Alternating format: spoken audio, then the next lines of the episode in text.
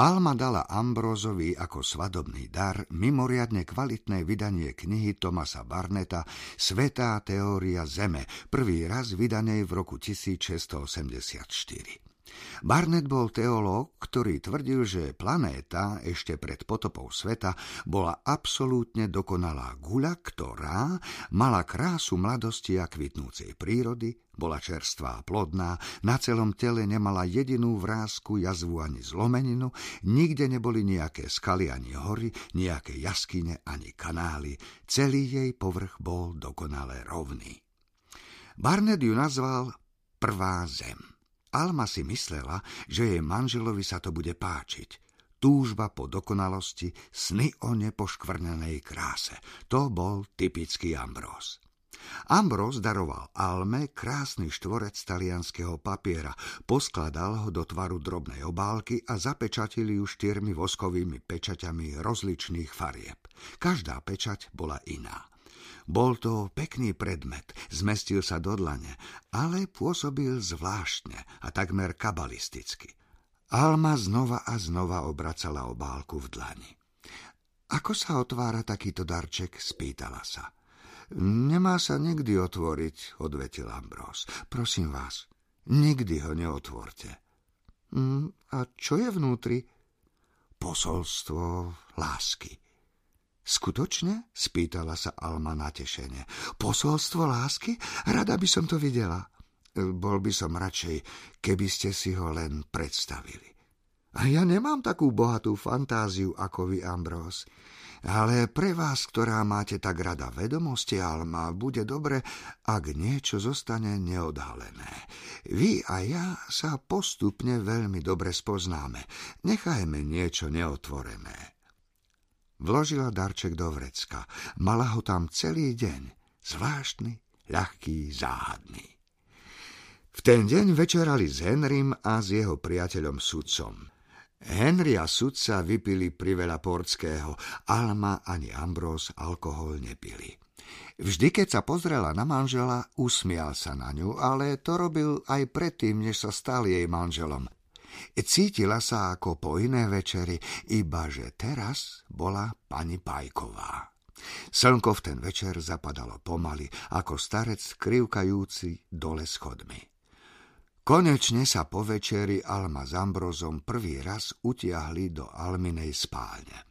Alma si sadla na posteľ, Ambrose si prisadol k nej. Chytil ju za ruku.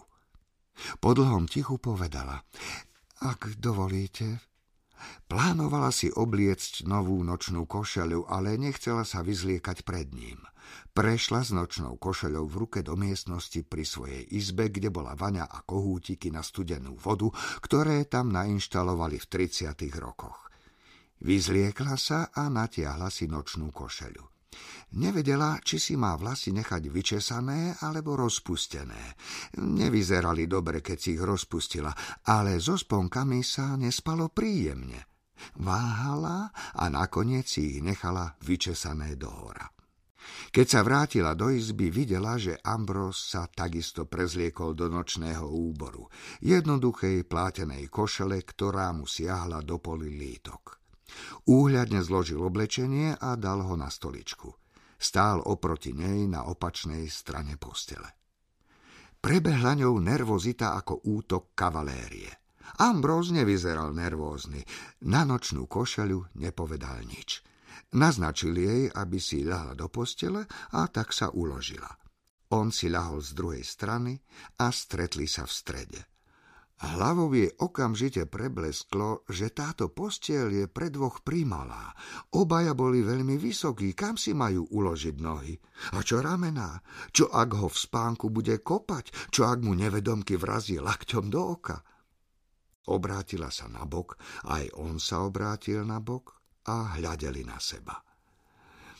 Poklad mojej duše, zašepkal. Chytil ju za ruku, priložil si ju k perám a poboskal ju nad hánkami, čo robil každý večer od ich zásnub. Priniesli ste mi taký pokoj. Ambrose, odvetila. Ohromilo ju jeho meno, jeho tvár. V spánku najlepšie vidíme moc ducha, povedal. Naše mysle sa dorozumejú na túto malú vzdialenosť. V tomto nočnom tichu sa konečne uvoľníme v čase, v priestore, v zákonoch prírody a zákonoch tela. V našich snoch budeme blúdiť po svete, ako sa nám páči. Budeme sa rozprávať s mŕtvými, zmeníme sa na zvieratá a predmety, budeme lietať v čase. Svoje intelekty nikde nenájdeme a naše mysle budú zbavené okov.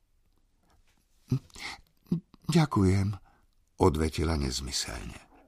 Nevedela, čo iné povedať na také nečakané slová. Je to dvorenie? Takto sa to robí v Bostone? Bála sa, že jej dých veľmi nevonia. Za to jeho dých príjemne voňal. Túžila, aby zhasol lampu. Okamžite, ako by počul jej slová, zhasol. V tme sa cítila lepšie, pohodlnejšie. Chcela plávať k nemu. Cítila, ako ju znova chytil za ruku a pritisol si ju na pery.